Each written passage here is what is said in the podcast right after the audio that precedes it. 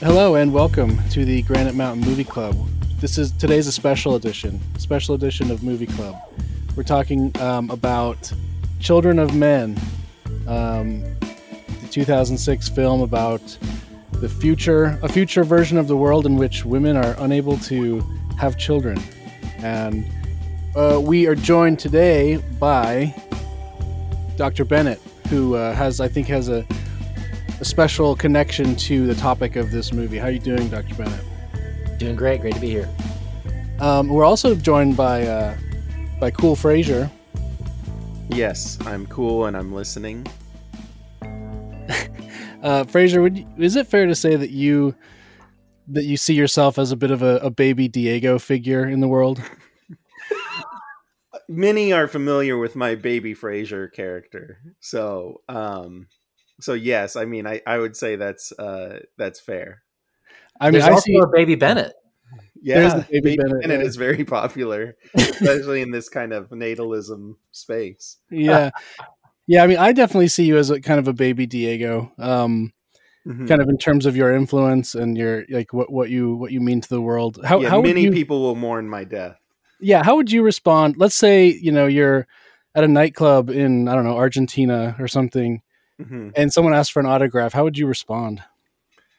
Well, first of all, I would tell them that I'm listening, and then I would ask for some money, and then I would sign it. Of course. Well, unfortunately, they uh, they might try and kill you. So yeah, true. Which is where which is where our movie begins. Uh, baby Diego has been killed. But before we get more into the movie, uh, Dr. Bennett, tell us about your connection to uh, to this topic. Yeah, so uh, in a couple of weeks, we're going to be in Austin, Texas at Natal Conference. You can uh, check that out at natalism.org, N A T A L I S M.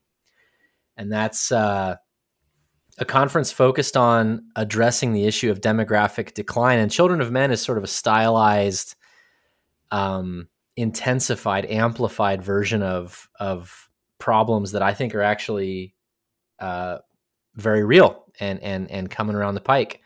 And what's interesting about it is in this movie, it's a medical phenomenon that, that happens without people's uh, without people's consent. But this is this is something that's being chosen. And what's what's what's good about that is it means that we could uh, we could nose up if we wanted to. We could we could correct course. But um, yeah, so we're going to be running a conference uh, for two days, December first and second in Austin, Texas, where we bring together geneticists, demographers, founders, investors, people who care about this problem and want to want to build both macro level solutions like you know how do we actually reverse this this uh, sociological trend but also who want to like get their families their communities uh, robust to this issue. So uh, it's going to be day one standard conference with you know speakers and panels and reception dinner day two is going to be uh, workshops where we actually do some like design uh, work to build build some prototype solutions, uh, either again at the macro or micro level, to uh, get people having babies again. And uh, yeah, you can check it out at natalism.org. Who who's going to be there? I, that, there's a pretty big list of people that. Who, yeah, who... yeah, uh, and it's funny because we actually had a much bigger list with with more ladies on it, but but literally three of our female uh, guest speakers had babies in the time between their their agreement to attend and uh, and the conference. So we've we've lost a, a, huge fraction of our of our speakers, but but uh, it's going to be um, Raw Egg Nationalist is going to be there, Ben Braddock's going to be there, uh, Razib Khan, Malcolm and Simone Collins, uh, Michael Anton, Charles Haywood, oh gosh, now I've now I've listed enough names that the ones that I didn't name, it's like a problem.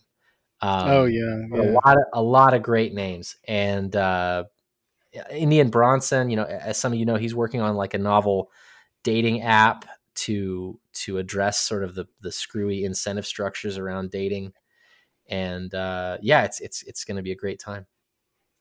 Okay, awesome, and uh, and you know, people, tickets are uh, still available, right? Absolutely, and you can use uh, you can use offer code exit to get thirty percent off. Oh, nice. Yeah, and you can probably even you can probably even get your company to pay for it. I don't know how, but you probably could. We have we have had more than one uh, corporate funded attendee. So it's great. Nice. Um, yeah, yeah, seems pretty cool. I um, I don't think uh, I personally will be able to go, but I think uh, I think a lot of people I know are going to be be there. So it sounds like an awesome an awesome event. Cool. Frazier's going to be there. If you want yeah, to, I'm going to be there. If you want to meet me in person, I'll be Baby there as Frazier. Baby Frazier. don't stab him. Don't stab him. Nope. Yeah. All right, nice. Yeah, everyone go and uh, you know run, don't walk to buy your tickets for for NatalCon. You know, I've heard a bunch of um, you know, it's it's start, NatalCon is to the point now where I'm seeing I see little comments about it outside of my sort of circle of people. Um, even kind of like I'll see like accounts on Twitter making maybe NatalCon themed jokes about it or Yeah. something, which which I think is good because it's like it means it's getting out there. What are some of your? I've heard a bunch of jokes. Are there any good ones? Are there any, any funny jokes about? You know, a lot of people are talking about. Oh, you know, are there going to be they're going to be breeding rooms at NatalCon? that's i mean that's the general theme is the sort of like when it's funny because it, it to me it indicates this like almost prudish embarrassment with sex still. It's like it's like um d- discussing the fact that yeah people are not having uh, enough reproductive intercourse guys. Like that actually is a problem. We should actually talk about it and not be embarrassed by it. But uh and it's funny you know like i'm i'm supposed to be the uh the uh, puritanical religious extremist. Um, but but but some of these guys are so clearly like awkward and embarrassed about the concept when when when they're supposed to be the edge lords.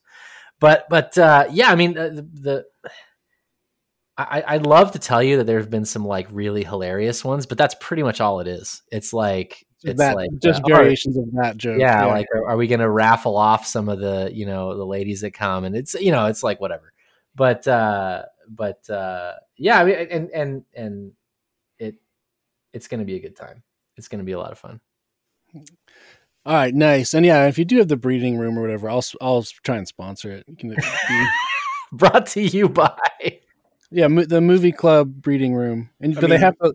Every Yeah, but- good every good conference has a hot chicks room. So Yeah, they have to. They have to Oh, God. listen to uh, my Zodiac episode while they while they do it. So. oh boy Um, well, anyway, all right. Well, let's. Uh, oh, actually, you know, one more thing. Uh, you know, on NatalCon, you know, tell tell your. Th- so in the movie, there's this. My favorite part. I'll just spoil my favorite part of Children of Men is when he tells his boss he's taking time off to mourn baby Diego. Which Which he's ob- he obviously much more deeply than I thought. Yeah, he he obviously doesn't care about baby Diego, but uh, you know, tell your boss that you're mourning baby Diego and go to to NatalCon. The consequences of demographic decline. I just I feel very uh feel very disturbed by it. I need to take a mental health day. Yeah. Yeah. Okay, let's jump into the movie. Um, can I ask a question? yeah, yeah. Ask a question. Um I feel like this is the natalism movie, right? Is are there others though that we could have covered? Arrival. Arrival. Oh, you know which one the uh the the X-ray sunglasses movie? What's that one? Oh, that uh, They live. they live. They yeah. live. Yeah.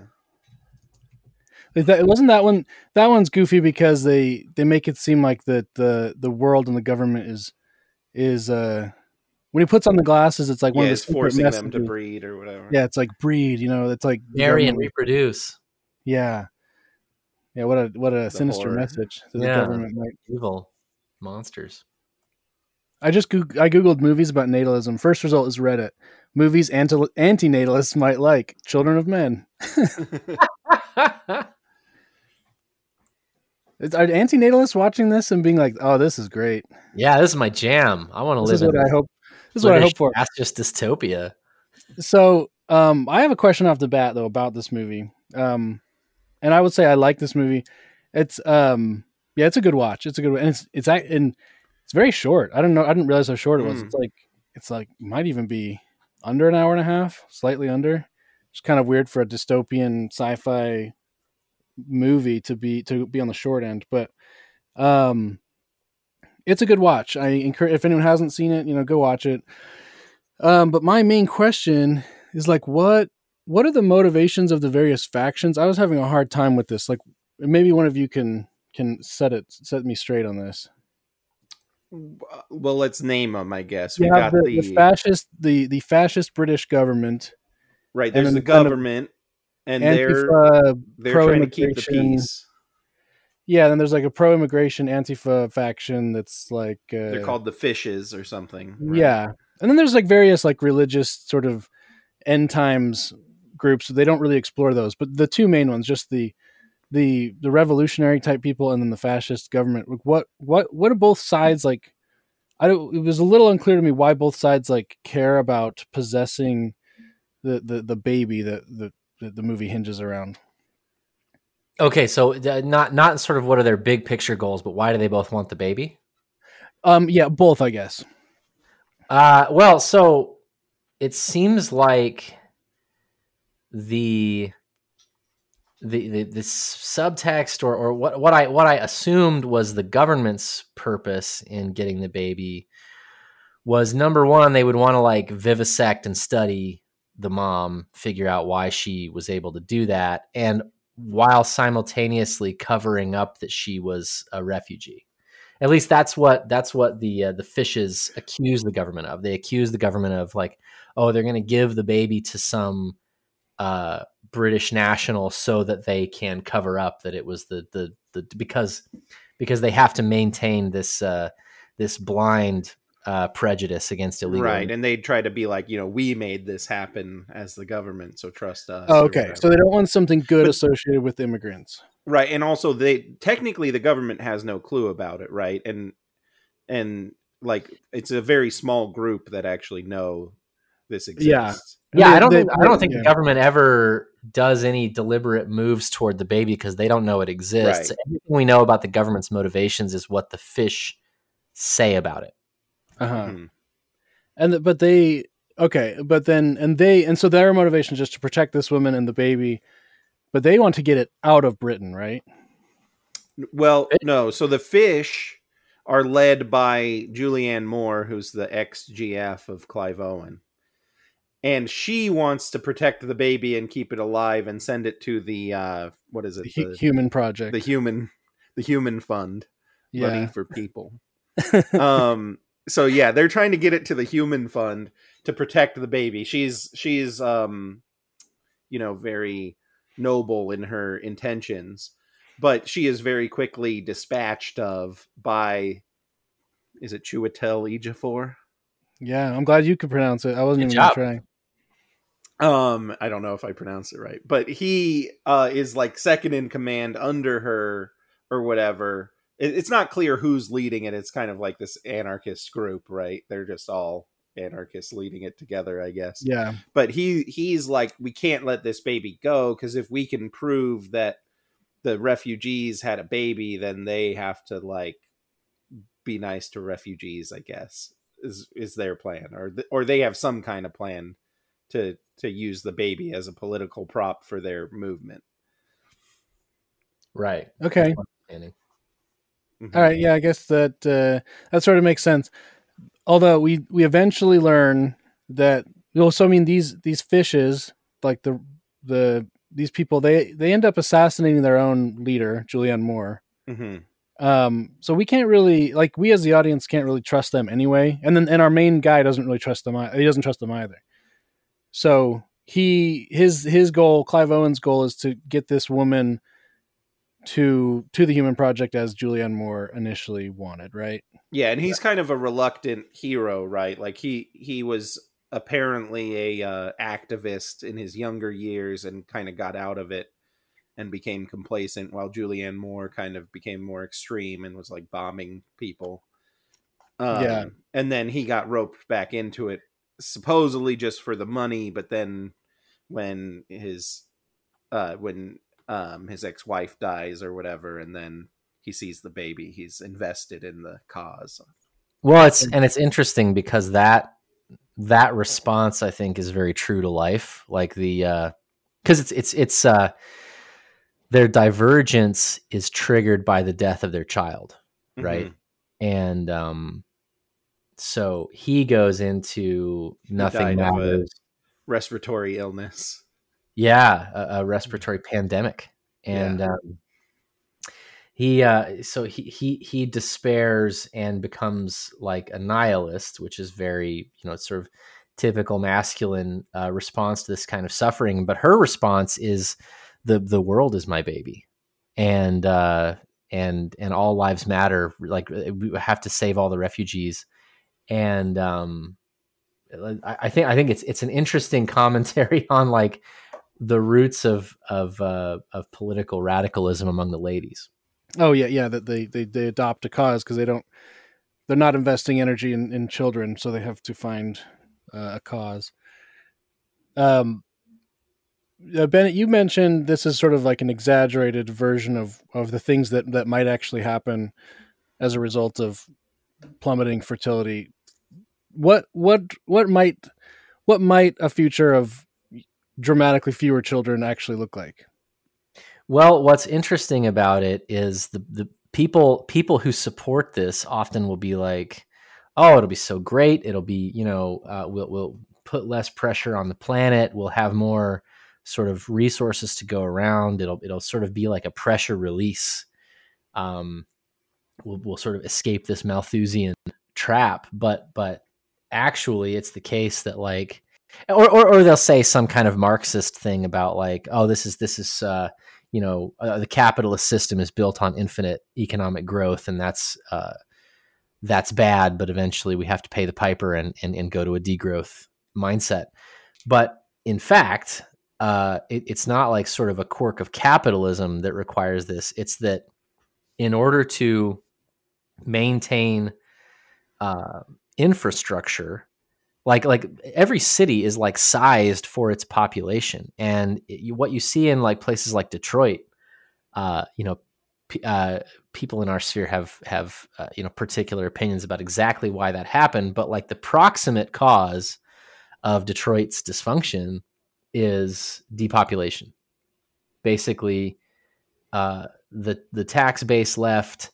The people who stayed are uh, in in large part people who are indigent or or too old to leave.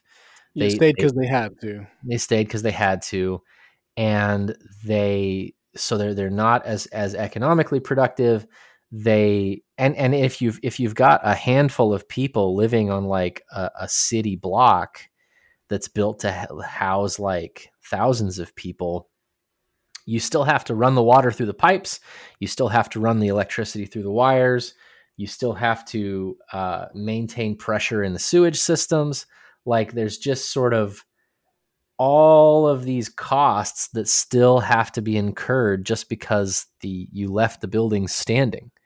And so uh, you can, of course, at immense cost, like bulldoze the city and start over, which is kind of what's happening in Detroit.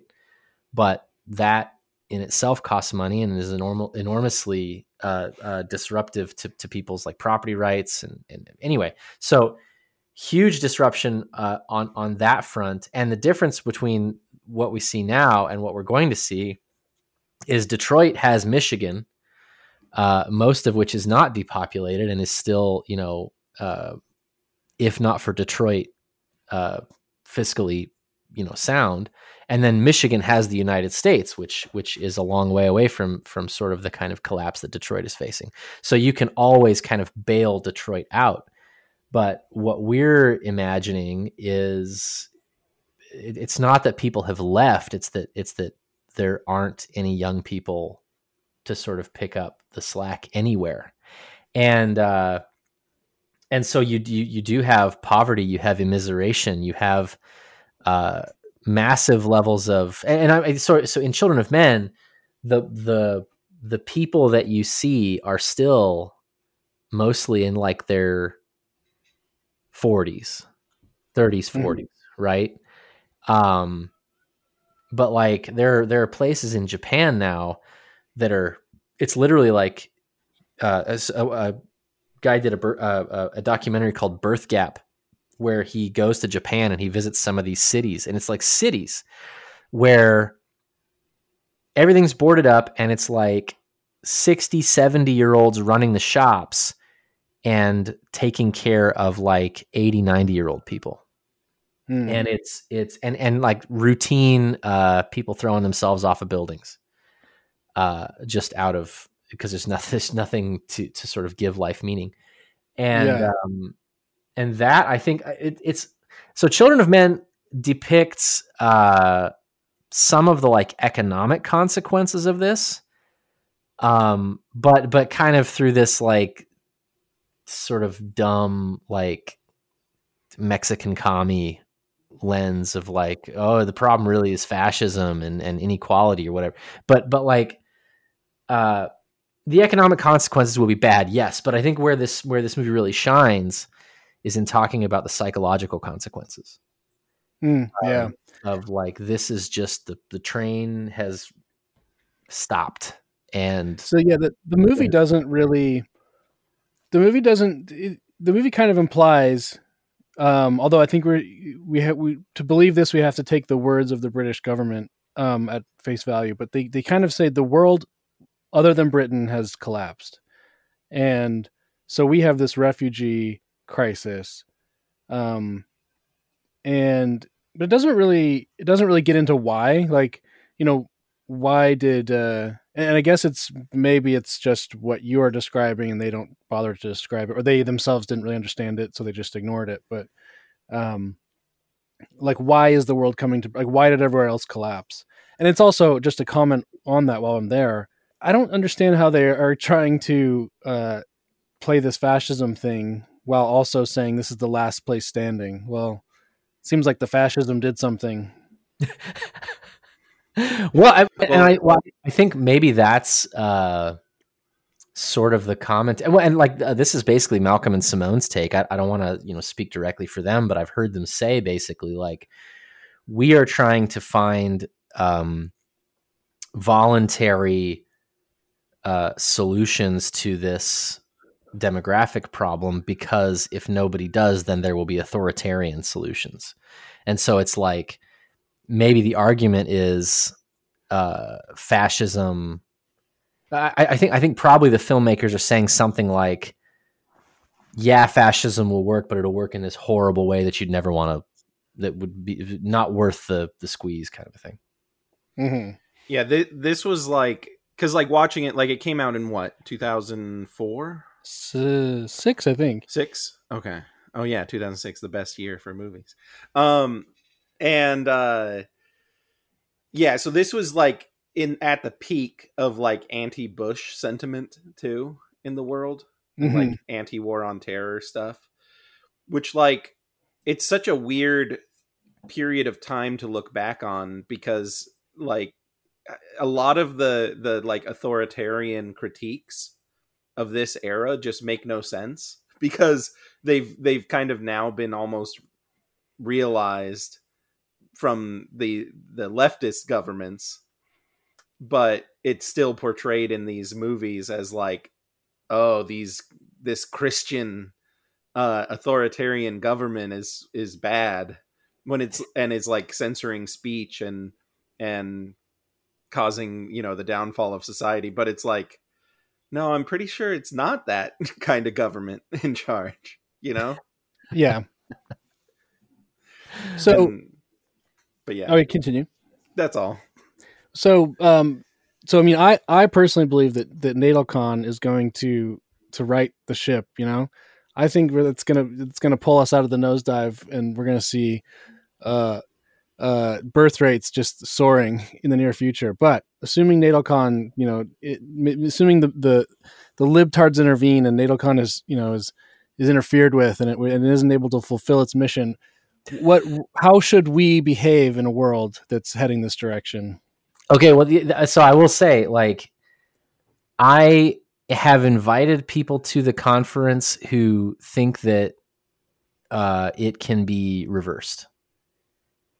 Uh, my personal take is that we are going. So, at minimum, some of the consequences of demographic decline are baked in, right? Like, uh, no matter what we do at this point, the number of five year olds we have right now is the number of five year olds we're getting. Like, you can't make any more of them. So, yeah even if tomorrow you reverse this demographic issue, uh, China is going to have a catastrophically bad time. South Korea is going to have a catastrophically bad time. Italy, uh, Japan. Um, the only sense in which the United States will not uh, have maybe as bad of a time is because we have immigration, but you're sort of telling your so n- number one, you're telling yourself a story that uh, all of these uh, young immigrants from Mexico, Honduras, Guatemala will come here and willingly pay into a system to care for and I mean and I mean pay a lot like like confiscatory levels of taxation to pay for a rich elderly class to whom they have no bonds of loyalty or blood or anything else. And and that I think is like eh, besides which like they have grandparents back home also. Like that like they, they have to take care of those old people um and you. And the idea that they're just going to do that willingly and pay and pay into social security or whatever for the millennials uh, i think that's deranged. Uh, and it, and it wouldn't and it wouldn't be it, it would be a it would be an immoral thing to expect of them even if you thought you could convince them to do it so mm-hmm. setting aside that all of those countries, Latin America is at replacement fertility right now and declining. Mexico is below replacement. Like there is not, in fact, an infinite supply of other people's kids. And uh, and and basically by the end of by the end of this century, you're going to have Africa, sub Saharan Africa, essentially at replacement fertility, everywhere else below replacement fertility. The, the trend lines of, of every single region of, of the planet are, are headed in the same direction. They're all headed downward. And the level of poverty at which uh, at which population decline is not an issue is like five thousand dollars per person per year. So like the the the only uh, uh, sort of group of people that are reliably reproducing it, it's like subsistence farmers in sub-Saharan Africa, and so mm. uh, so basically uh, some of that is going to be realized even if we turn the boat around right this minute. And uh, you know, I talked about I talked about sort of infrastructure and and and and real estate, but the, but the, like the fact that most uh, so it you know it's it's one of these uh, poetic uh,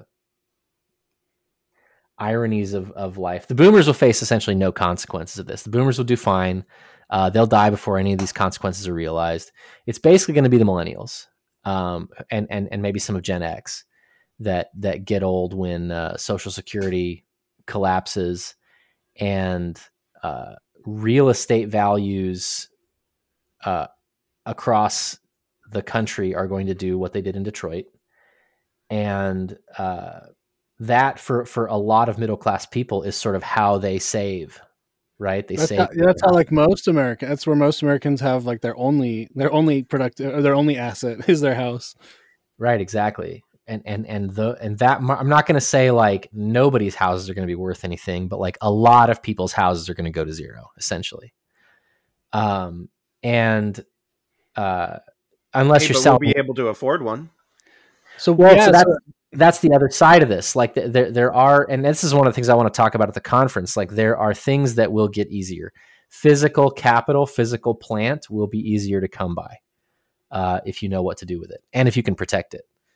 But, um, but you know, uh, people's people's savings, uh, the currency, the, re- the the the the stock market all of these things are predicated on steady economic growth, at least positive economic growth.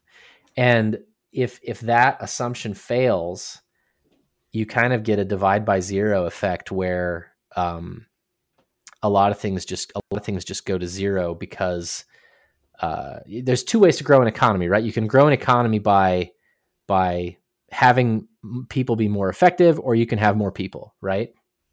And we are slowly getting you know more productive per worker but the rate at which the population is declining is th- there's no way to innovate our way out of that and you know unless you believe in sort of an ai god you know uh, uh, uh, end of the world situation but barring that uh, we're not going to nose up out of this and so um, how, how how we individually should should act it's I view it as kind of like a, a, conservation project. Like if you were trying to conserve the the African lions on the savannah, they're in these shrinking, isolated pockets of habitat. And uh, you know, if, if you were sort of king of uh, king of Africa, what you might do is you might get helicopters together and uh, go pick up those lions and bring them together and create uh, very well protected uh, habitats that are that are maximally natural for them to live in. And I think a lot of what's happening now is uh, I'll, I'll, point this out like when when when uh, lions or pandas or tigers or orangutans struggle to breed in captivity we don't accuse them of like having lower moral character than their grandparents did. Like that would be a really stupid accusation to make. And and i think the same thing is happening uh, with with our generation with the zoomers. Like they're sort of being accused of being like a different just like built different than like their grandparents were but but they are facing radically different incentives and it's actually the case that still 95% of young zoomer women want kids uh, what what is happening is people's ability to to do that uh, in, in, with sort of a reasonable risk profile is being is being disrupted. And so, uh, how should we as individuals act? I think we should be trying to get together with people who who care about this issue. We should be getting our kids together. We should be uh, leveraging technology and capital that we have at our disposal to bring our kids together with with kids who uh, we like them to meet and who we'd like them to be not you know not just sort of romantic partners but but friends and rivals and sort of try to rebuild a culture that uh, that is robust to these sterilizing memes.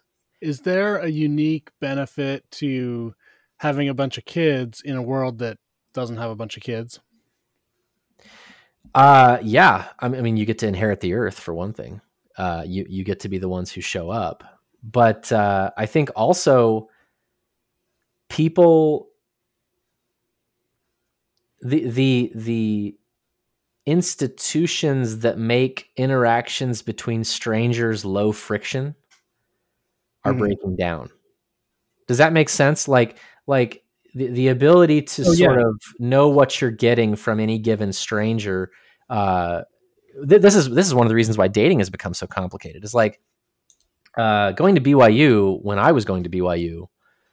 Uh, there were a lot of conversations that you could have very quickly because you could sort of get to the bottom of like, all right, well, we we agree on the basic stuff. So let's now let's talk about sort of the shared assumptions. A lot of shared assumptions and and now I think even at BYU, a lot of those shared assumptions have have collapsed, and so it's this very high friction, low trust uh, slog to find somebody uh, with whom you can connect.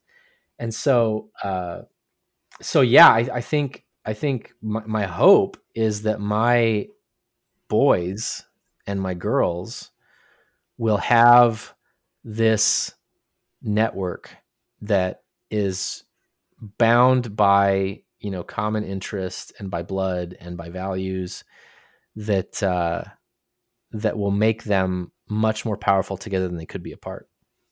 Yeah, it feels like to me there's also there's going to be you know less less competition in some ways. Uh, you know, there's for a well, I'll say I'll say well bred for a well bred child. There's going to be less competition for maybe ambitious things they want to do. Certainly at the top. Taking part in a low friction um, shared assumption group such as Exit, um, because I've been participating in that with eh, with those group members quite often, and it does just make communication and everything easier just because you don't have to worry about all that stuff that you would normally, I guess. Like in, in Exitgroup.us. yeah, Yeah. Exitgroup.us. yeah, because I've been doing some like professional things uh, with exit members, and it's just so much easier than than um, normal. so And yeah, the, and the, the, the We're gonna audiogram that. Yeah, the, the movie depicts this too. It's um, it shows that to get anything done, to get anything you want, to get any good information, you have to know people. It's like a Mhm. life during wartime sort of thing. Um, you know, our main guy, Clive Owen, he's he's very reliant on uh, the Michael Caine hippie John Lennon character. and he's got Um, the government insider guy. Yeah, and that guy, you know, he, he deals he deals weed to a government employee who gives him information and protection, and uh, and we and we talked about that too. It's, uh, our government in real life is obviously viewing the like the the social malaise that is seems to be growing, and one of their responses is, "Well, we got to drug these people some more. We got to we got to get them." We got to get them the weed. We got to get them drinking, uh, drinking as much or more than they were. Got to get them on some some prescriptions. Uh, and then in this movie, oddly enough, they they they are the fascist government is against weed, but I, I think uh, I doubt that's how it would actually play out. I think they'd want the people on weed, so they were were they more numb to uh, their decline of standard of living. Weed weed guys just they they need to be the most oppressed race. Yeah, they had to write that into the movie. that- Yeah, the the weed guy portion of the movie was like the worst part of the movie for me. like them just talking about how great weed is.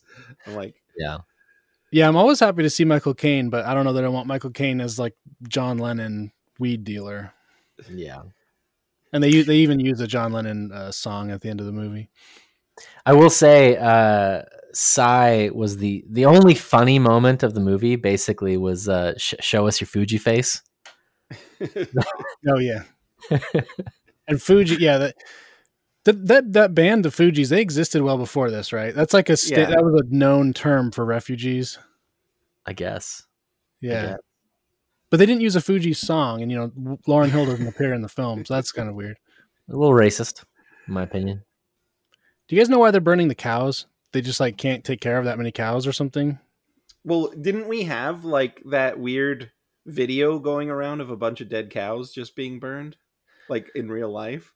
Or was this maybe was yeah maybe was this a mad cow thing? They're like having these diseases or something. Yeah, I think like yeah, there's like diseases and plagues and all kinds of end time stuff happening. So yeah. Yeah, Mad Cow was I guess it broke in 2003. 20 year we're at the 20 year anniversary of uh, mad cow disease. But um so this was 2006. So when they wrote when they made this that was on the mind. I guess they're cuz part of the part of the movie is like there's widespread unknown unexplained biological uh Mhm. oddities occurring including infertility. That's just one. Oh, and them. also it's like some of the some of the countryside seems to be kind of like a war zone. And Mm. so Oh, okay. potentially people just fled and left their animals to like and and they're kind of retreating into the cities where there's like terrorist attacks and stuff Yeah. Yeah, this sort of like retreating and hunkering down, uh, sort of finding defensible borders. That that part was really interesting to me. What did you guys make of like his? I think it's his cousin or something. He goes to visit, who's a government uh, figure. He's like the arts and culture minister or something like that, and he's trying yeah, the to. arc of the arts yeah, what do you guys make of the that whole thing with the with the the art guy? Well, that was my favorite line in the movie.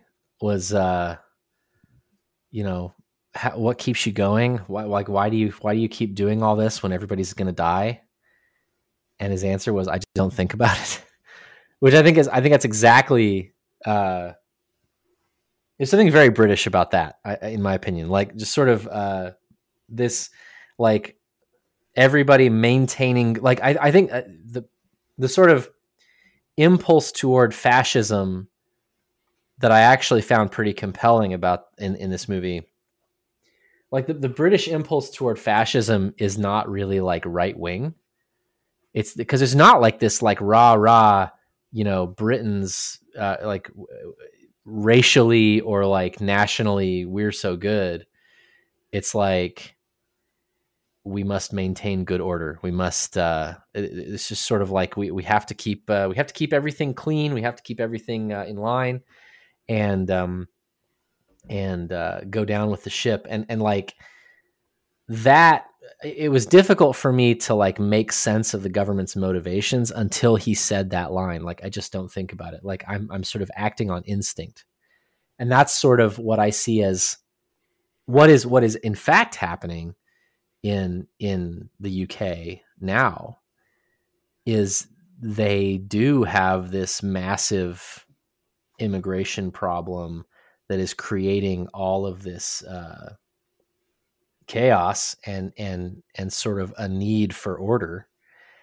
And their response to it is sort of to to uh, clamp down like there's not strategic thinking. There's just this sort of like moment to moment how do we put out this fire? Well uh, the guys who are waving the the uh, union jack at the pro hamas protest uh, they're the easiest way to shut everybody up and get everything back to quiet. And so that's that's who gets arrested. There's not like a there's not like a values like like you know this is you know you, you mentioned uh, when we were sort of pre-gaming this like uh, it's it's interesting to see a guy who who's who's an artist and and and who doesn't have this sense of like the the ultimate like meaning of art for its own sake but like i liked that the that the arts and culture minister is not like oh yes i have this grand vision for like what this art will mean when we're all gone and i'm gonna like he was just sort of like just doing my job, just stiff upper lip, keeping well, them cranking. We're we're supposed. To, I mean, the, audi- the the audience is not supposed to like that guy. They've they cast him as um out of touch, an out of touch elite or something. Um, yeah, right. Like, why care about these statues when people are dying outside? And you um, could be feeding them with the statue money. yeah, we could we could be grinding down this Banksy um, there's mm-hmm. I, I, don't know if you guys saw that there's a Banksy when he drives up um, mm-hmm. of oh, the geez. two the two cops kissing. Yeah, uh, that's important uh, British British historical art. Um, but uh, yeah, they could be grinding up the concrete from that Banksy and feeding it to the to the refugees. Uh, I don't know. I don't know if you guys are Pink Floyd fans as well. That uh, that whole scene is kind of a Pink Floyd setting. The uh, the Battersea Power Station with the the floating pig. It's from the the album art for uh, Pink Floyd's oh. Animals, which is about Orwell's Animal Farm, which is about fascism. So, um, not exactly subtle uh, filmmaking. Yeah, from, and and I do kind of see the the communist angle because it, it like is the director saying like you know art is just garbage and we really just need to make sure everyone's fed which which like i know bap has kind of been talking about that recently about how like yeah. the epitome of communist art is like um is like uh elevator music. It just serves a purpose. Like there's nothing right. passionate about it. There's no passion. There's no uh spirit. There's no nothing of that. And like for for a communist like the epitome of of a communist worldview is is that everybody's belly is full and nothing else. And so like there's no there's no you know higher thing to to aspirate towards or, or to or to um aspire towards sorry and uh and yeah so it, it is kind of interesting seeing like a, a commie director being like oh yeah, art is just garbage, while he's also making like a meaningful uh vitalist art piece himself. Well, but he's but he's clearly he clearly picked art that he cares about. Like like mm-hmm. the, the, whole scene takes place uh, in front of uh, Guernica. Yeah, the, Guernica. The, the, okay, Guer- Guernica. yeah. Uh, um, that uh, that uh which is which is like the the ultimate like Spanish I'm a cop and I'm mad. Yeah. Yeah. Uh the, the the atrocity of of strategic bombing. And um so like clearly and, and banksy for, for heaven's sake like he, he clearly like he picked art that he likes so like it's art that he Mhm. would actually theoretically uh, care about but but i think i think that if he's not making this statement a more interesting statement is to say that like even art has to be contextualized in terms of like who you want to see it and I had this. I had, uh, uh, speaking of BAP, we were we were. I was, I was reading his his uh, his book about. Um, he talks about Achilles, and and Achilles' sort of uh, radically different view of the meaning of life. That like Achilles is not a, a, a like moral hero. Like he's not there for the uh, for the people. He's he's there to win glory in this. Uh, ultimately self-interested way. But like what i see that as it like a glo- uh, the, the word kleos uh, uh, the, the word that, that's used to describe glory actually uh, means to have your name ring out. It's like to be heard. Um, Mhm. it's what people have heard about you. It's the way that like the poets sing about you. And that is an incoherent concept if there is no people to Mm. sing about you. And so art for art's sake, you can say like, "Oh, I don't make art to please people or I don't make art to like convey a particular message." Like it's when you say art for art's sake, you're saying something about like the purity of the of the aesthetic sensibility. I wanted to create something beautiful, but like even that is hard to make sense of if you don't want anybody to see it. And uh and and so i think what you are what you're confronting in this movie is like what if there's just nobody to see anything that we're doing? What if because because we are uh we are social animals. We exist in uh we, we don't exist in a vacuum. I, I had a I had a my, my cousin actually had this interesting uh, idea for a novel about a guy who like lives on uh, pl- uh another planet basically like he's been marooned on another planet and there's no hope for his recovery kind of like uh man in interstellar Mhm. uh, he's sort of on a rock uh, uh, uh, by himself, and you know he can eat, he can take care of himself, but it's like, what is his motivation to do absolutely anything? Like what? How do you even create a narrative? How do you even tell a story about somebody who lives in complete isolation and will never ha- has no hope of recovery? Like that's sort of the the existential question in this movie like what is your life about and and of course it's like well at, at, at the end the, the sort of escape from that question is oh thank goodness we found the baby who is now the only thing any of us care about. Yeah. it's actually weird to me the level of anxiety uh, that people in the movie seem to have.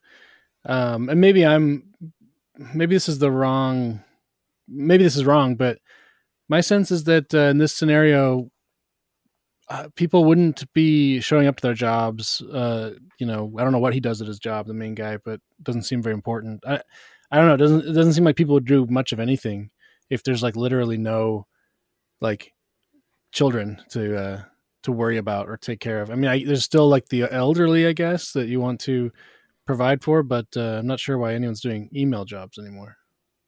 yeah i mean you look at the productivity of like the level of effort that people bring to their sort of income when they don't have any prospects like that. It's it's really dramatic. Like like if if if uh if i meet a guy who like I, i've had conversations with guys in in exit um where it's like you know i'm, I'm really trying to get more uh motivated to perform at my job.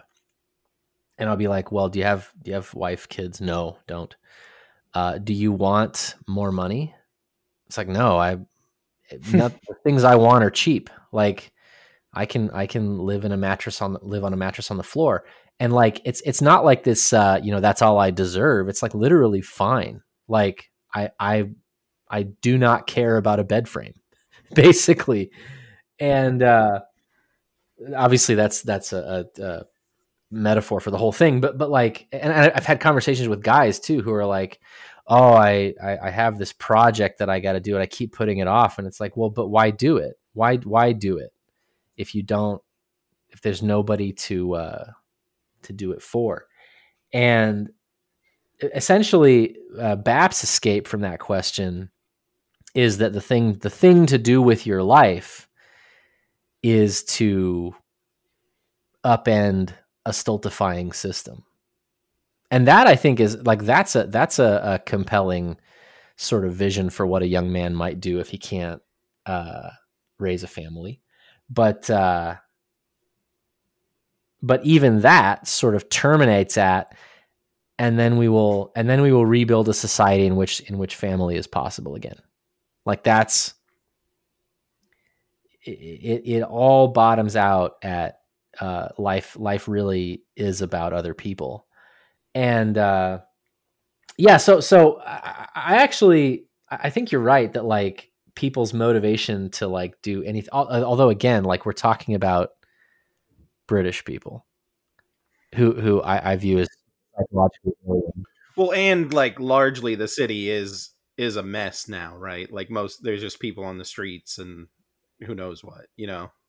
Like most yeah. people aren't doing anything yeah, that's that a core group that are still chugging along. Yeah. Um, do you guys see? Do you guys see any Christian themes in this movie? Well, there's the obvious one, right, of a miraculous birth. Yeah. Um, and I think, I mean, they even mention it, right? Like she she jokes that there was no father, and then was like, "No, I was actually a hoe." And then, um, but and she doesn't know who, right? Right. A refugee Which makes a certain amount of sense. You know, it's a lot of, a lot of shots on goal. Yeah, yeah, and um, you know, and and she comes from kind of you know humble background, no room for her in the inn, you know. Yeah. And so there's there's definitely Chris, Christian themes throughout it, but it is kind of like, you know, a subversion or a or a or a play on on on that that myth, right? And um I mean, I don't think it's a myth, but no, a myth as I'm just teasing. I'm just teasing. I'm just teasing. Um, come on, man. Uh, but but I I do think like one of the things as well is I'm like, how do you watch this movie and be like a hardcore leftist and come away and be like, yes, abortion is good because it's a pretty pro life movie, like uh, just in general, and then I think one of the one of the keys of the movie, and especially like you know, I saw it when I was a teenager, and then kind of rewatching it now after having children and stuff. Like, it does do a good job of portraying like the miracle that is a child, right? And right. like being the birth like the birth scene is like pretty intense and like it's so like it shows the fragility and yet the resilience and the uh, the miracle of this this thing that you know uh, grows inside of a, a, mother and then comes out and lives and is a new life. And and not only that but in this movie it's literally the hope of the entire future of the world it rests on on this this little child. But like even even just a regular birth is is almost as miraculous if you've ever been near one uh, you would know that, and, and which is also funny when we talk to like our incel friends and they have no concept of this. It's like you really are missing out on something here. Yeah, and and and this movie captures that. I think. Yeah. Well, I'm struck, yeah. Go ahead. I'm struck by yeah, the just on this the the birth narrative, like um, uh, you know they they don't they don't go with virgin birth, but it is still a miraculous birth. She's on a journey with a man who's not the father uh-huh. the, the, the biological father, but he has volunteered volunteered to be the the caretaker, basically, at least for the time being. Um, and they're under threat of of an evil government. It is sort of the the the most the most communist you could be about that story. yeah. Like it's like uh, what if Yeah. what, what if she was big hoe and what if she was black and what are you okay with that? Are you okay with that, Christian? Well, What I, if she I'm- named her baby Froley.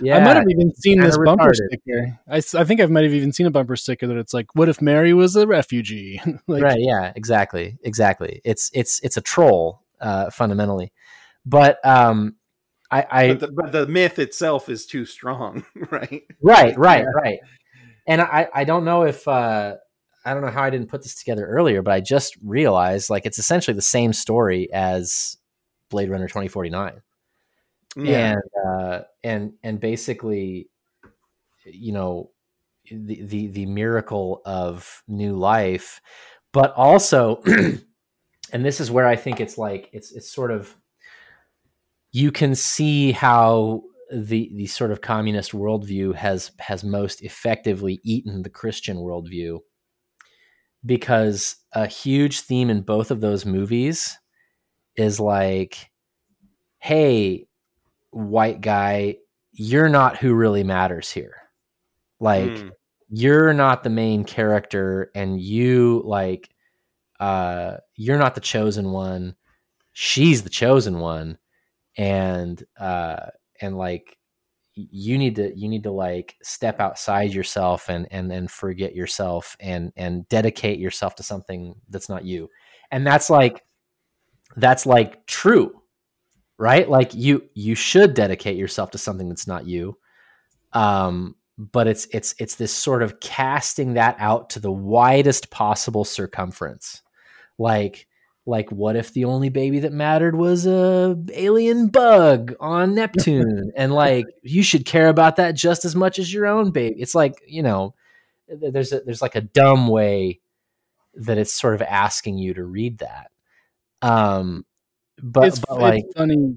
Yeah, go ahead Uh, it's it's funny how. Um, I mean, if uh, a sort of a, a person you know who who might be considered a, a racist or something would, would it might interpret this because they'd see uh they'd see Julianne Moore, Michael Caine, and Clive Owen all dying for they're, they're all like native Britons, white people dying for for the refugee. Uh, It's a it's very kind of it, it, it could be read in a heavy-handed way.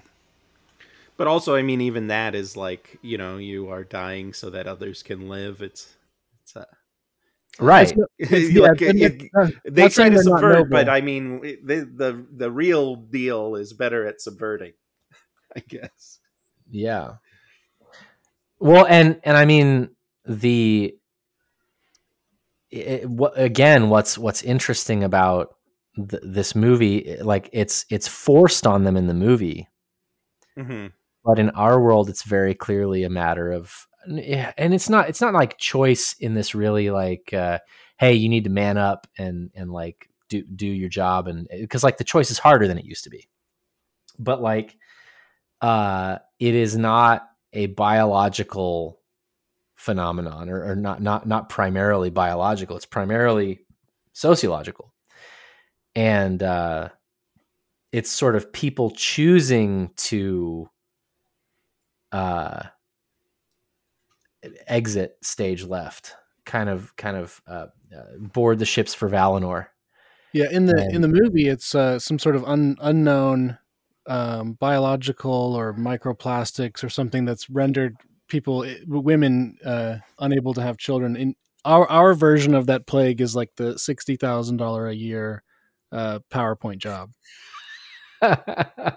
Like the the allure of like a lower middle class income is is too much. right and like and like it it uh at that level the daycare math kind of works for one kid barely works for two kids certainly doesn't work for three kids and so uh you, you've got this hard cap essentially of two kids that a person in that kind of dual income situation can can sustain. And so of course you know if if that's the top most people don't have even that many. So you have this uh this you know fertility band that that that ends up with an average of about 1.4 1.3 uh obviously overall uh, and that's that uh, 1.3 uh, children per woman in a lifetime. And uh, and obviously, you know, America's overall fertility rate is quite a lot higher than that. I think it's like 1.9 ish, 1.8. Uh, but again, the vast majority of that fertility is people who, yeah, you know, uh, uh, not to say, you know, America, not to have like a conversation about what who really is or isn't an American, but it's people who don't have uh, bonds of of of loyalty to the country and or to the people, and so like it's it's some other group of people coming to this geography and having babies, and you know. Uh, hopefully, most of them pay taxes in some measure, but they're not going to pay the kind of taxes that are going to be required uh, to keep the lights on. So it's uh, it yeah, it, it, it the, the, the email job, the, the, the dual income lifestyle is basically incompatible with maintenance of a culture. And I think what has happened essentially is that the work that used to be done of not not, not just sort of like the the the laundry and the dishes of, of like housework, but like the work of maintaining bonds between children and inculcating a particular set of values and connecting them with other people in the community that that women used to do uh, that's sort of all of that capital building has has just been sort of burned off over the last couple of decades. And and people don't even really remember what that was like. And so uh, so yeah, and, and and of course there's there's massive incentives from from the corporations and from the government to take all of that like loosey goosey, illegible, uh,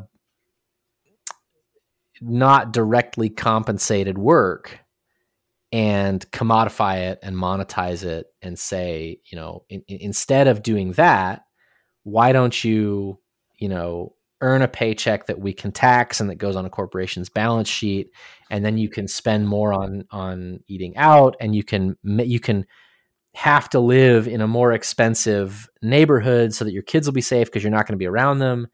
And you know eh, there's so much more like taxable exploitable consumption that happens because uh, we've stopped doing this kind of informal building. You kind of already addressed it, but but like the idea that a lot of people have of the solution to this problem is is we just open the floodgates and let in more people, right? And and I think you you've explained that eventually you run out, but but maybe there's enough to save America. I don't know, or like Britain if if we care about them. Um, but also I kind of wanted to point out that even in this movie, which is pro refugee, the refugees are largely portrayed as like drug addicts, terrorists, murderers, and uh, just kind of gross people. Like, well, there's a, there's a you know, uh, obviously, I, I, think the filmmaker's take would be that like that's that that's a consequence of their material conditions. They've been mm-hmm. they've been sort of degraded by by the way they're being treated. Okay, um, but it's like at a certain point you got to go like okay but they still are like that you know right yeah. it's kind of a random question but uh, is um is infertility a deflationary phenomenon i ask because they offer him like $5000 to help smuggle the girl or 5000 pounds it's not very much money and then this is supposed to be 2027 that wasn't even very much when the movie came out well, uh, I will say, uh, people in the U.S. don't understand that uh, the Brit-Bongs are actually poorer than Mississippi. Like, mm. over GDP is is is low in the UK, and uh, so it's like uh, five thousand pounds isn't a lot of money, but it's probably a lot of money to a low level government functionary. Uh, you, you know, in in in this sort of dystopian crash situation. I, like uh, something had to have been done right to uh, basically it's it's uh, again it's like the whole message of the, the, the movie's attitude toward the state is like the state will find solutions but you're not going to like them and that's kind of uh, Mhm. what what I see there. Um, the the other uh faction that we haven't really talked about is they they briefly show like the religious people like praying for a solution, and it's kind of like, haha, how silly these these people are. But then like there is like a miraculous birth or whatever, and so it's like I don't know. It, it's kind of it, it was a schizophrenic watch for me, and I I say this as someone who like really likes the movie, but but because I've been complaining a lot. But it was just funny because it's like, look at these idiots praying for a solution, and then it's like miraculously this person got pregnant. Well, okay, but I will say uh, there is that monologue about faith versus chance, Yeah, and I actually liked the orientation. Well, basically, the the explanation of what faith is. That that f- essentially faith is a principle of action. Um, Yeah. That it's it's it's what gets you to try, and it's not uh, it's not about passive belief. It's about um, belief that inspires that inspires action. And so, uh, you know, maybe maybe there is a a sort of own that that is a little bit justified in terms of like is it just sort of yelling at the sky right. um, versus is it taking action? And and maybe maybe the the sort of action that he wants taken is like we we have to uh let in all the refugees and work together to solve this problem but like that i mean he, he doesn't make a compelling case for that but maybe that's the case he's trying to make. Um it's it, and it's it's like uh sort of this this nihilism about like well, yeah it's hard to know what he means because like is is he sort of saying that like because the, the fishes they actually don't care about they're like baby. not th- well, uh, not even not even they don't really even care about what the baby represents like Mhm.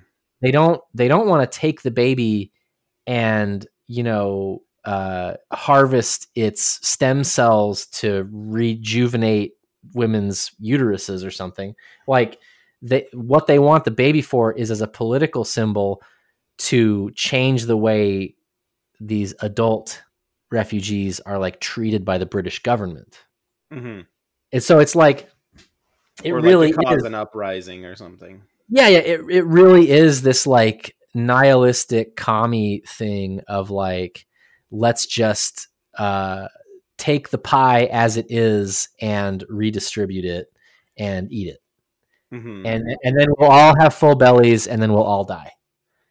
And uh now, and then the fact that he's the fact that he's depicting those people as the bad guys you know it's hard to know exactly what he's saying there.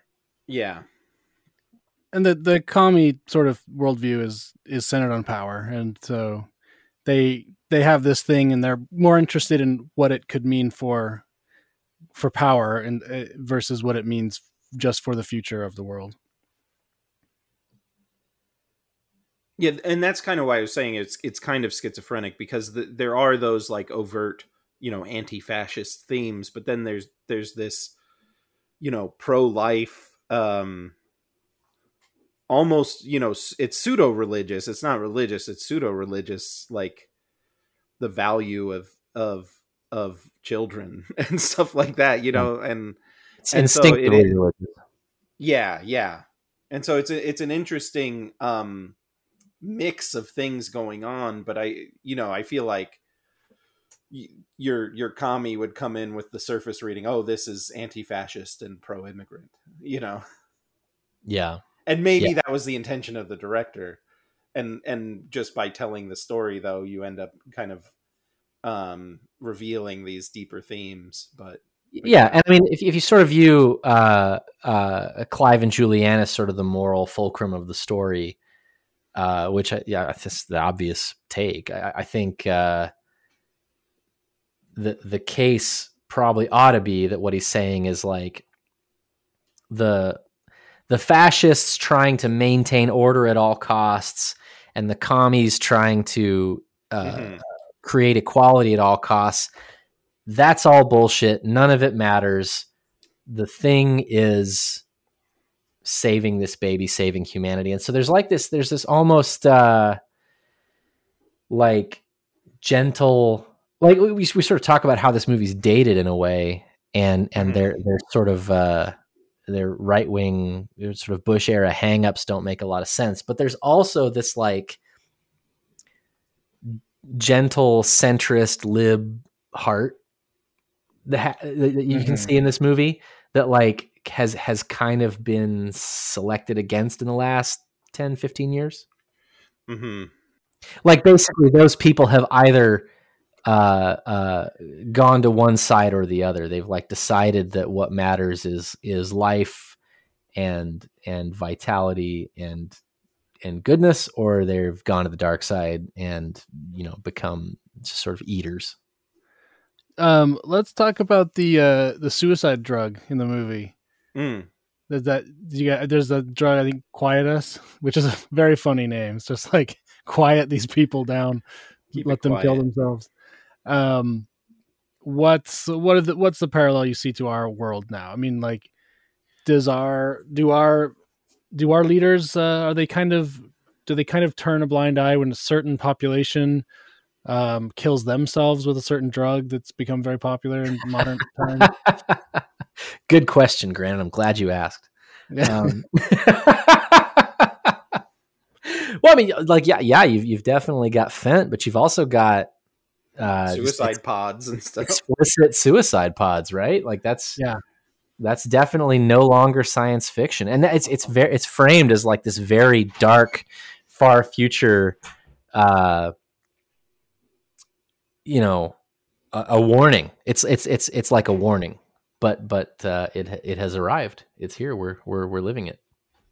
And I think I think it does it does speak to it's it's it's the abandonment of searching for for meaning.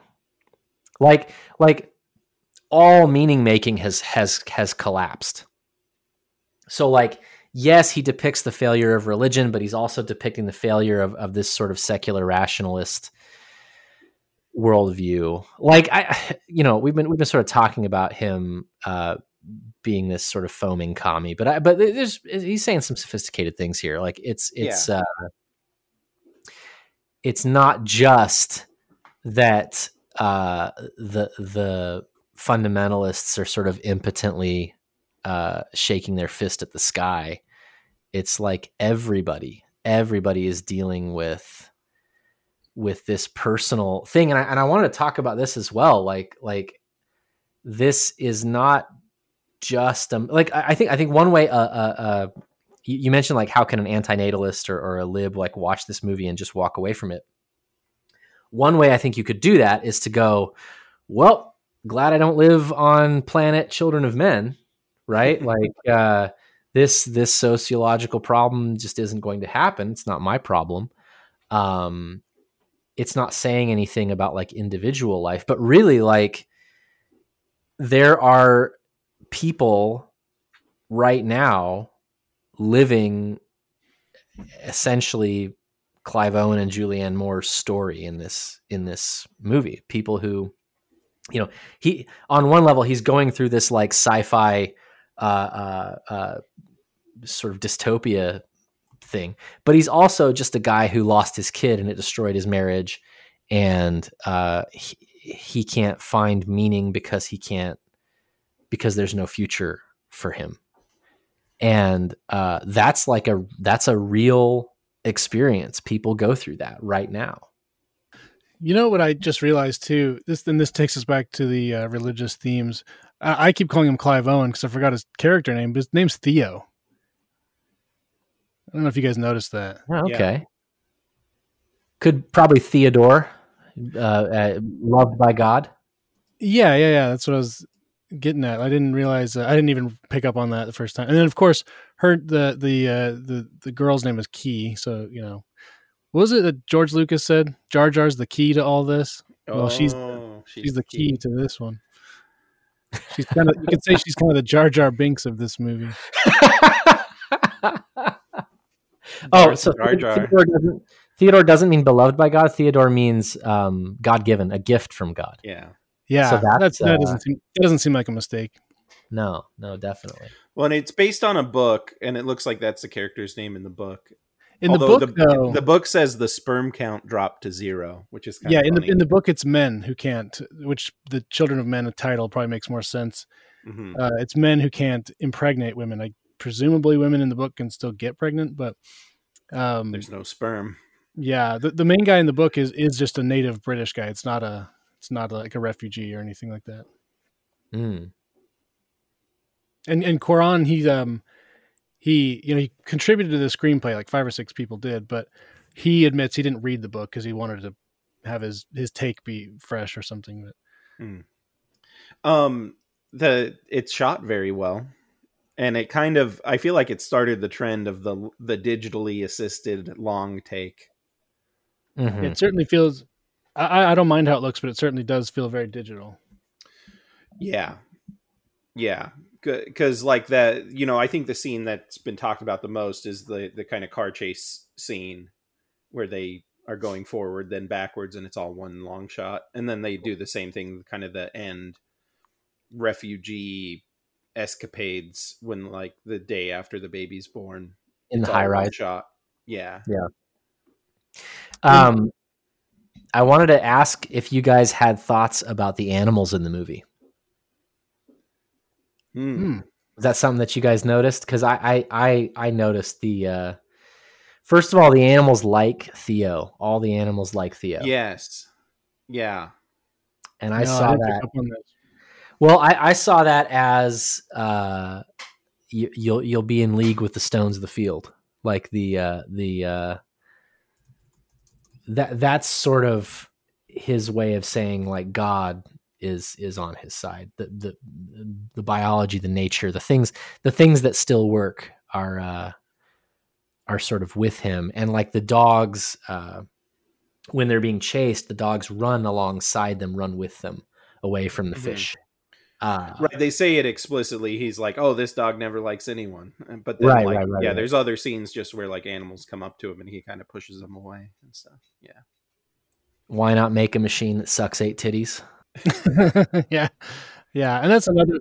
Yeah, it's another one of those religious things where the, her her reveal of pregnancy is in a is in a barn, and uh, yes it starts playing holy music, and she does the the what's what's the pose? Um, uh, Botticelli, Birth of Venus pose. Like, um, Uh, yeah. hmm but yeah, it- why don't they invent that machine? this kind of reminds me of like all the conversations i had on my mission with with like hardcore atheists who like they when you when you got past like the bravado and everything it was just it just revealed like a deep hurt that had happened around religion whether it was a parent or a religious leader that had somehow hurt hurt them in their younger years and they they're just kind of they hate god it's not that they don't believe in him they just hate him Yeah, yeah. I just covered Fight Club. There's a line. What if, what if you realize God's real but He doesn't like you? yeah Yeah. Yeah. Well, then you become a Calvinist. God doesn't like anybody. yeah. Um, I'm just going through my notes. I don't really have anything important really left. Just like small things. For example, Charlie Hunnam is in this movie, which I didn't realize. who is he He's the goofy guy with the dreadlocks who tries to shoot them. He chases them down when they escape. Oh. I didn't catch that one. yeah, I didn't. I didn't realize it was him until I was looking at the the credits. Oh, isn't uh wasn't Zazie Beetz in this? Oh, never mind. Uh, he was in it for a second. the the woman I checked the woman who plays the the, the mother. She Uh-huh. doesn't really. She's had a, she's had a career, but nothing, nothing I had heard of really. Do you, do we know how much of her voice and affect is an accent or just her? She's just your typical Londoner, I think. But meaning she's from she's from Africa or something. Yeah. I don't know. Um, one of the things that I noticed uh, was the the sort of crassness of, and I, don't- I, I think this was intentional, uh, particularly when they're in the car together. There was this sort of crassness of this totally adult life where there's there's nobody to be a grown up for. Right. everyone kind of has this sort of adolescent irreverence about everything. There's no, uh, and this is something that I've that I've noticed with, uh, you know, just being in environments where nobody has any kids. Like th- there is this like uh, Mm-hmm. they- they haven't made a transition. They haven't. Uh, Matured. yeah, it's uh, uh, Drew when we did the the the, the natalism podcast for the exit uh, podcast. We, we we talked about uh, having kids as being sort of like a second puberty, like Hmm.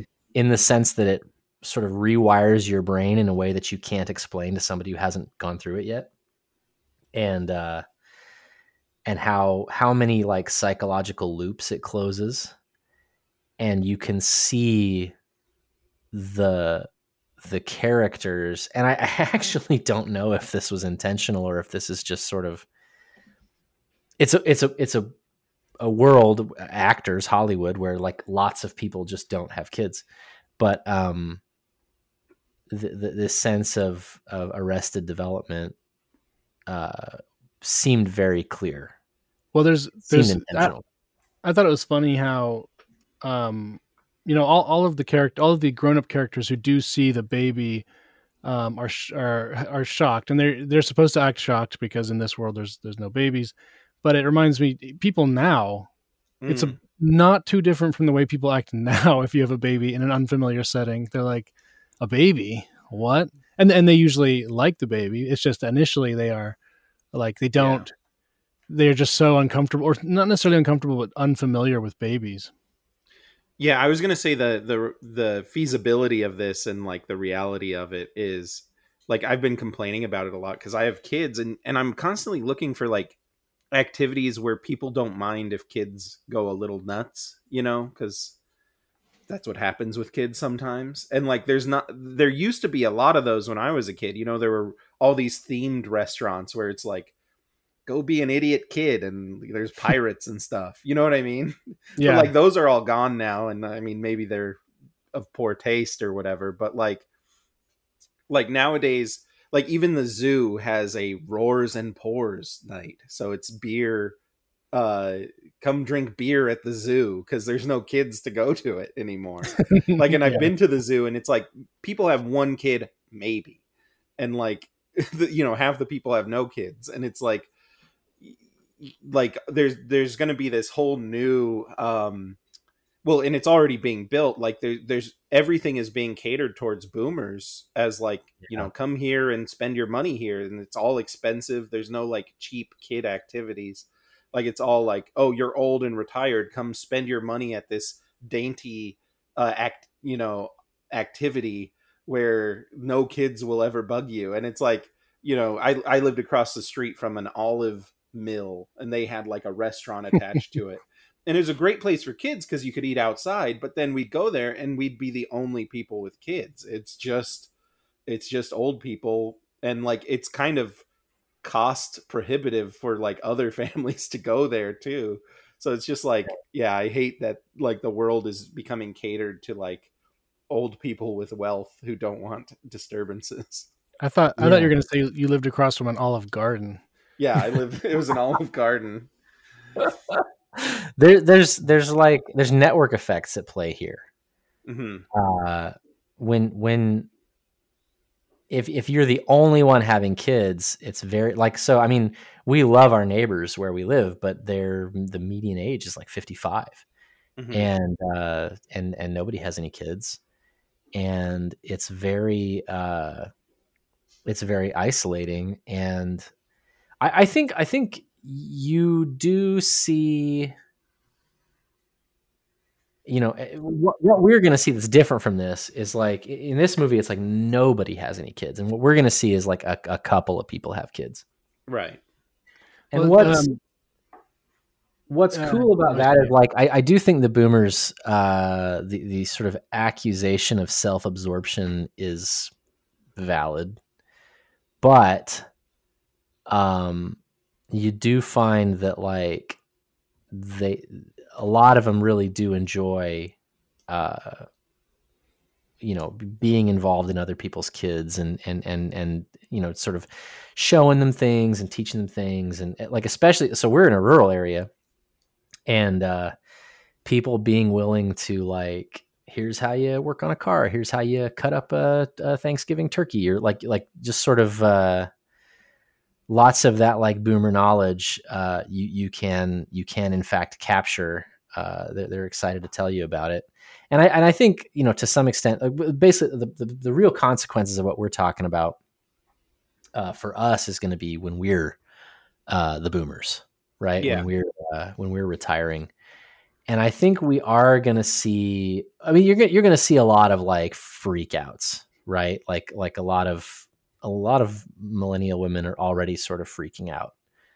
Um, but I think you will also see a lot of those people try to turn try, to turn that pain into some meaning by you know being being involved in in uh, in other people's kids and that that for good and bad right like like yeah, it's sort of uh, the world is my baby eh, sort of invasive uh, uh political uh Yeah.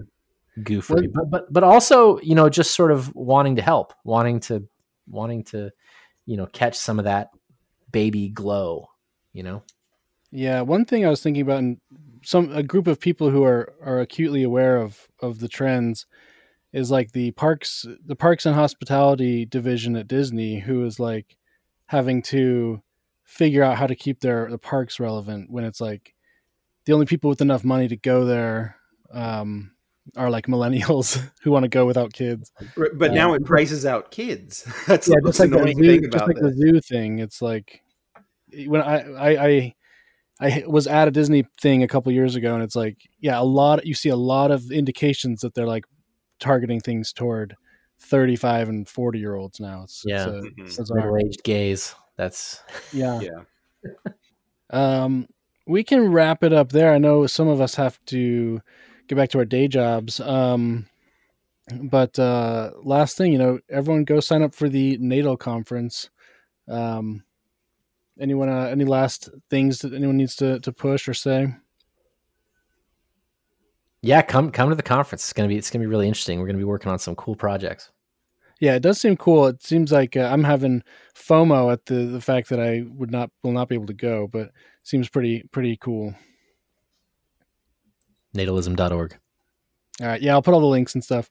And uh, as always, you know, like, subscribe, share, send this to someone who who needs a who needs it. I guess anyone anyone who needs uh, some inspiration in their inbox today.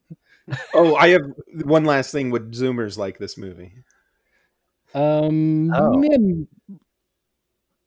maybe. I mean, Yeah. it has kind of the look this this sort of digital mid two thousands digital digital movie sort of uh, is kind of the blueprint for a lot of Netflix trash.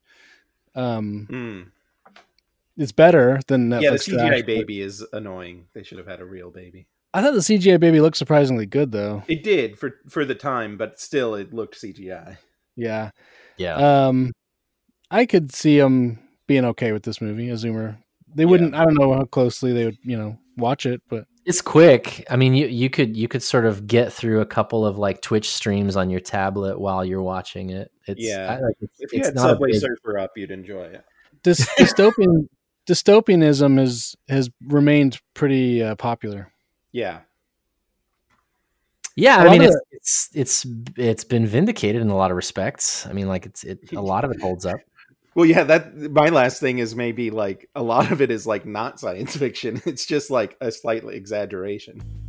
Yeah, Yeah. Uh, when I, I've, I when I prepare for these, I you know I I listen to like other podcasts or, or videos or something about it, and a lot of people who watch it are are really taken. They're like, wow, and just like 15 years later we'd be in Trump's America, or 10 years later we'd be in Trump's America, just like this movie. Kids in Just like it. cages, German German women in cages. Mhm. So, so true do you guys pick up on that? There's a lady t- speaking German in a cage. It's like, oh come on. Yeah. no, I mean that's pretty explicit. The Yeah. Stuff. But yeah. Um. Anyway, uh, yeah, that's the that's the last for me. Thanks, Right. guys. Good to be here. Talk to you guys later.